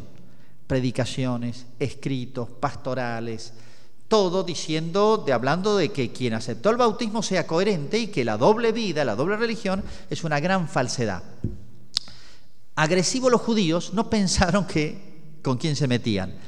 Eh, agresivo en el sentido que, por ejemplo, eh, hay grandes agresiones, Talavera está predicando, sacan un libelo contra Talavera, eh, burlándose, le asesinan a alguno de los delegados de la reina, etc. Entonces la reina dice, aplica el, derecho que tenía, por la bula papal, a establecer, establecer la Inquisición en España. Dos años después de tener la bula, recién la reina va a crear la Inquisición. Quiso, ser que quiso que fuese la última solución. Empieza a trabajar la Inquisición los judíos se envalentonan más porque tenían mucho poder. Dice que hay reuniones donde participan nobles, obispos, prestamistas, grandes hombres, etcétera. En un caso el párroco de la catedral, el deán de la catedral. O sea, estaban metidos en todo. Y ahora se va a, por así decir, dividir las aguas. Y la reina está dispuesta a ir hasta el final. Intentan, le asesinan a uno de los, el San Pedro de Arbués, uno de los inquisidores, los judíos, la reina no cede, siguen adelante, le ofrecen una fortuna a Fernando el Católico, necesitaba dinero por pagar las deudas de, de Granada, no acepta nada, van a Roma, van obispos judíos a Roma, como Arias Dávila, el obispo de Segovia, el que apoyó a la reina cuando tomó posesión, que era de origen judío y era cripto judío, va a Roma, arman todo un lío con el Papa, la reina tiene que tener un carteo esclarecedor a través de sus anuncios, queda todo aclarado, la Inquisición trabaja, bueno, y termina resolviendo el tema. No queda resuelto del todo por los conflictos que hay, etcétera. Entonces, y sobre todo por esta situación que hay con el Islam, y la reina termina por eh, hacer el decreto de expulsión, la misma fecha en que eh, los, ah, los, moros entregan Granada y el mismo año 1492, en que se descubre América. La expulsión de los judíos más o menos fue de unos 200.000 los judíos que había en España. La reina le da la opción y le da varios meses. Si quieren bautizarse, se quedan acá con todos los derechos. Si quieren irse, no es expulsión, es no renovar el permiso de residencia de un cuerpo extraño que era tolerado política, socialmente, esto, esto es derecho internacional, era tolerado. Ese es el estatuto medieval que tenían los judíos. Mientras estuvieran ahí, el rey era garantía de su seguridad. Por eso ellos todos apoyaron a la monarquía, apoyaron a la reina, porque era su seguridad. Es una obra maestra de justicia y de caridad esta no renovación del permiso de residencia. ¿Por cómo se hizo? Les dio la opción. De 200.000 son cifras difíciles de precisar, ¿no? pero las que dan los cronistas son 50.000 pidieron el bautismo y se quedaron. 150.000 se van. De esos 150.000 que se van, les da opción a ir por donde quieran. 50.000 volvieron después. Muchos van a los países musulmanes fascinados por las promesas. Es a los que peores les fue. Los hicieron esclavos, los robaron, etc. Bueno, muchos de estos judíos eh, después fueron los que apoyaron la revolución protestante y las que en las prensas de, de allá, lo que sería hoy Holanda, los Países Bajos, de Ámsterdam, y Alemania empezaron a crear la famosa leyenda negra. Su origen remoto es el grupo de judíos que, resentido por, por, esta tener que partir de España, van a emprenderla contra España a través de los siglos, etc. Bueno, la reina le dio no solamente derecho a que lleven todas sus riquezas, todo, sino que les garantizó que se hiciera justicia, porque tenían que vender de urgencia las cosas. Salvo lo que no se podía exportar para cualquier español, lo demás podían llevarse todo lo que quisieran, eh, incluso letras de cambio, bueno. Y le garantizó a todos la justicia. Si alguien tenía alguna denuncia, habían tribunales especiales hasta que se fueran. Se conoce una, años después un delegado de Fernando el Católico, después que murió la reina, a Florencia, donde ha ido un grupo de judíos, para preguntar si después de la partida tienen algo que denunciar de algo que se les hubiese hecho de injusticia, porque él quiere hacer justicia y está dispuesto a restituir si en algo se les debe. ¿eh? Años después a los judíos de Florencia. Bueno, eso se ve la delicadeza de los reyes en cuestiones de justicia. Los mismos judíos tienen que reconocer esto. Bueno, muchos de los grandes rabinos a raíz de esto, o años después, se van a convertir. Un grupo grande va a ir a los estados pontificios, lo va a recibir el Papa, donde nunca fueron expulsados, los pocos lugares del mundo. Y una cosa curiosa, en un barco van, varios barcos van muchos judíos hacia los estados pontificios. La colectividad de Roma, que es muy fuerte judía, se entera de que hay peste en el barco y le van a decir al Papa, porque son los estados pontificios, que no los deje bajar porque le van a vienen al barrio y le van a contaminar todo. No quieren que sus hermanos judíos bajen a Italia y el Papa se los va a conceder. O sea, esos judíos agradecidísimos porque si no iban a quedar en los barcos y morir en los barcos. Entonces el Papa les concede bajar hasta que pase el peligro de la peste. Los mismos judíos no quisieron dejar que desembarcaran. Bueno, termino con el caso americano, no un solo punto de esto, la sorpresa del descubrimiento de América. Todo el mundo lo vio, sensufide y del pueblo como una especie de gracia de Dios para los reyes que habían hecho tanto bien a España y a la iglesia. Lo vieron como un regalo del cielo. La reina tomó la cuestión americana como la de Granada, con los, este pequeño ensayo granadino de evangelización, que lo tomó personalmente. La, la reina se instala ahí. Una de las características del reinado de ella es que nunca tuvo corte, no tuvo un palacio. Fue un rey itinerante, donde hacía falta allí iba. Según los cálculos, anduvo a caballo más de 20.000 kilómetros, muchas veces embarazada, y en la guerra de Portugal pierde un hijo por eh, tanto cabalgar eh, en, el momento en que estaba, un momento importante de la gestación. Bueno, fue una monarquía itinerante. Realmente hace una especie de celo apostólico realmente admirable y estar presente en todos los lugares. Descubrimiento de América, así como Canarias y Granada, era su obra personal maestra de evangelización. Lo que más quería era la perla de, mi, de, de mis reinos, decía Granada. Cuando descubren América, ya en el ocaso de su vida, bueno, en el 1504, eh, los primeros viajes y de vuelta, ella está fascinada cuando descubren que es toda una... Hay una población enorme y el Papa le concede el derecho de posesión y evangelización. Hermosas las instrucciones de la reina. Primer punto, Colón le manda después del segundo viaje 500 esclavos indios. La reina consulta. El derecho de la época es un tema que sería interesante estudiarlo con los eh, teólogos de la época.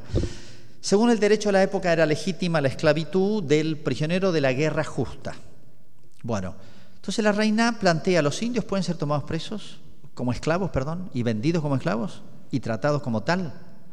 Claro, no era la esclavitud de la época romana, era la esclavitud medieval renacentista, pero forma una comisión de teólogos y se demoran en contestarle.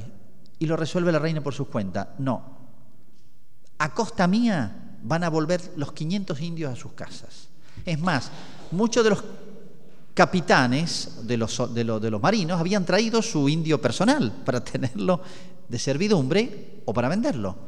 Busca indio por indio en todos los reinos, pues ya estaban dispersos, uno por uno, y le, a costa de la reina, porque no era culpa de ellos, porque ellos estaban en su buena conciencia, igual que Colón, a costa de la corona, y están se conservan toda la contaduría de la reina, tanto por pagarle el viaje de ida y vuelta, el viaje de venida y el retorno al marinero, tanto que se trajo un indio en buena conciencia. Todo a costa de la reina.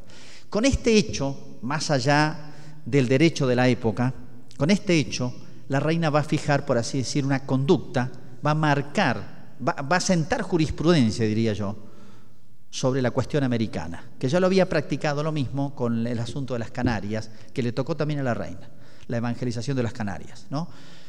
Con esto va a cambiar todo. Las instrucciones a Obando, ante los desórdenes que se producen allá, porque son los primeros momentos, imagínense lo que es eso, las instrucciones a Obando y la obra maestra de ella, que es su testamento. Ella hace su testamento tres meses antes de morir. Es hermoso su final, ¿no? Eh, primero pide oraciones a todo el reino por su salud. Cuando ve que la voluntad de Dios es que avanza su enfermedad y no va a salir, dice, no recen más por mi salud, recen por la salvación de mi alma. Le dice a un gran eh, poeta que tiene en la corte eh, que le escriban en poesía la pasión de Cristo.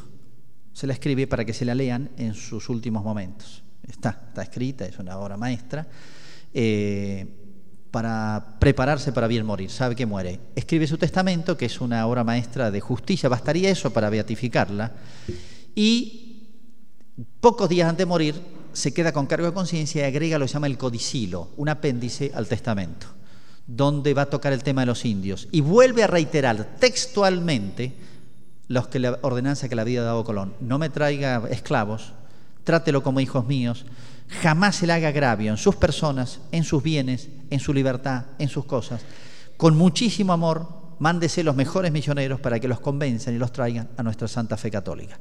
Todos los términos y la delicadeza de la reina en ese punto han sido realmente insuperables. Carlos V le van a recordar sus confesores, su abuela procedió así. Era para Carlos V era decisivo decir su abuela, que le dijeran su abuela, no hubiera hecho esto, su abuela quería esto. ¿eh? Bueno, el título de reina católica realmente lo tiene merecido, pero yo creo que viendo el balance de la reina y viendo la perspectiva de Europa, eh, una mujer providencial, para mí es un milagro. España preparó Trento y Trento significó la reforma de la iglesia en una época terrible. España dio la batalla decisiva contra el Islam y de luego será Lepanto. ¿eh? En España hubo todo un renacimiento que a veces se centra en las artes, en las letras, etc. No, fue teológico, filosófico, militar, en las artes, político, en todos los aspectos fue España. ¿eh? España marcó el ritmo de Europa muchos años, gracias a Isabel. En la cultura, frente al Islam, en España no hubieron herejes. Se evitaron todas las guerras terribles de religión que desangraron Alemania, Francia e incluso Italia ¿eh? o Inglaterra. Entonces, visto en perspectiva y con toda la cuestión americana, uno dice, la eh, Isabel la Católica es un milagro de Dios y una mujer providencial. Muchas gracias.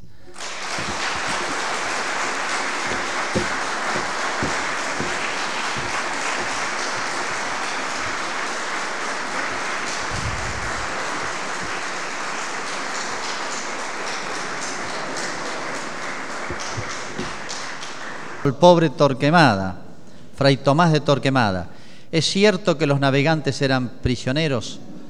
Eh, en el primer viaje de Colón van de ochenta y pico de personas, ochenta, van cuatro prisioneros, que era legalmente el máximo que se podía llevar en los barcos y para conmutarles por ello la pena.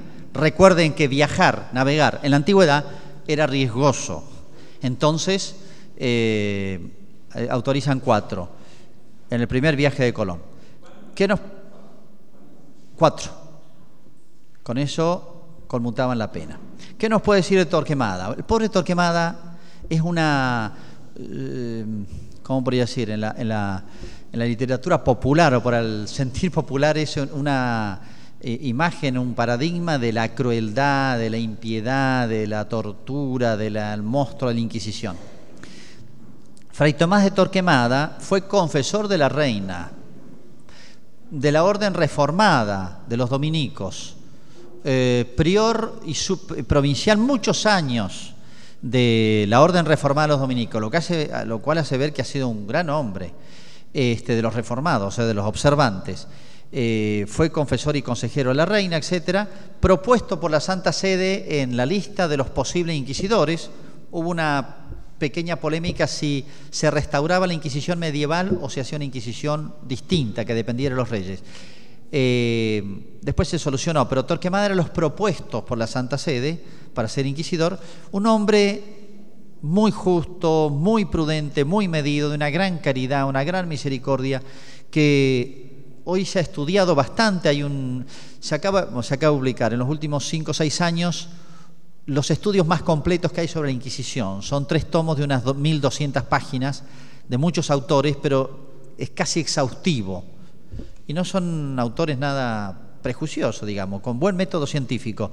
Y bueno, es unánime la restitución un poco de la fama de Torquemada, que fue un hombre justísimo, de gran mesura, eh, jamás fue objetado, por así decir, por personas de conciencia, y él elaboró, no solamente fue el inquisidor general de España, sino que elaboró toda una reglamentación propia de lo que debe ser el funcionamiento de la justicia inquisitorial, que es un tema muy largo, comparado con la justicia de la época de todos los reinos, tanto la medieval como la española, la aventajaba enormemente, es más, hizo adelantar en favor de la justicia, de la misericordia, de la seguridad, en todo sentido de, hacer justicia, la justicia civil, penal. Eh, era muchísimo más benigna más misericordiosa, porque lo que quería era la conversión. ¿eh? No era la punición, sino la conversión.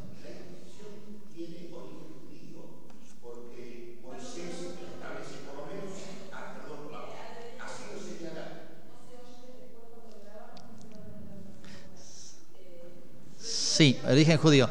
Sí, la Inquisición es de derecho natural. Inquirir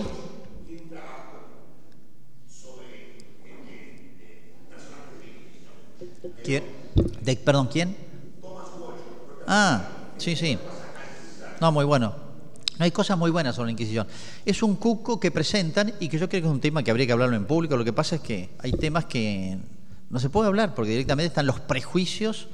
Este, bueno, lo que yo temo es la Inquisición de la KGB, lo temo la Inquisición de la CIA, temo esa se la temo. Pero la Inquisición era, es más, habían delitos que estaban a caballo de la Inquisición y de la justicia civil.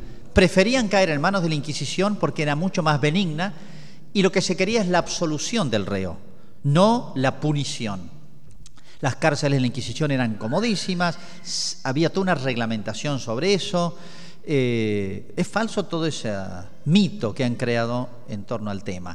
Lo que sí es cierto es un tema que, lo digo, no lo enuncio nomás, es lo siguiente. Casi todos los primeros interesados en aplicar la Inquisición y que la llevaron adelante eran conversos, o sea, judíos de raza, convertidos al cristianismo, que eran los más duros con sus hermanos.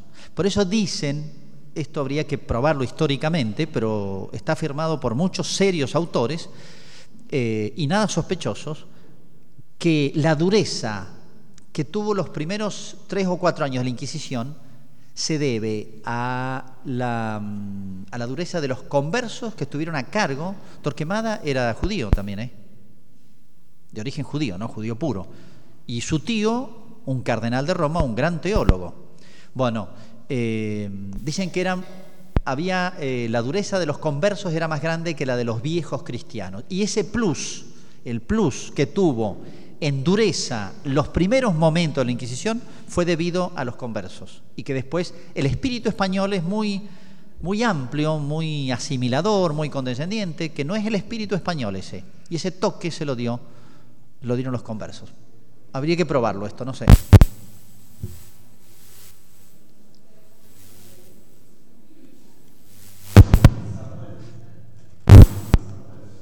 Eh,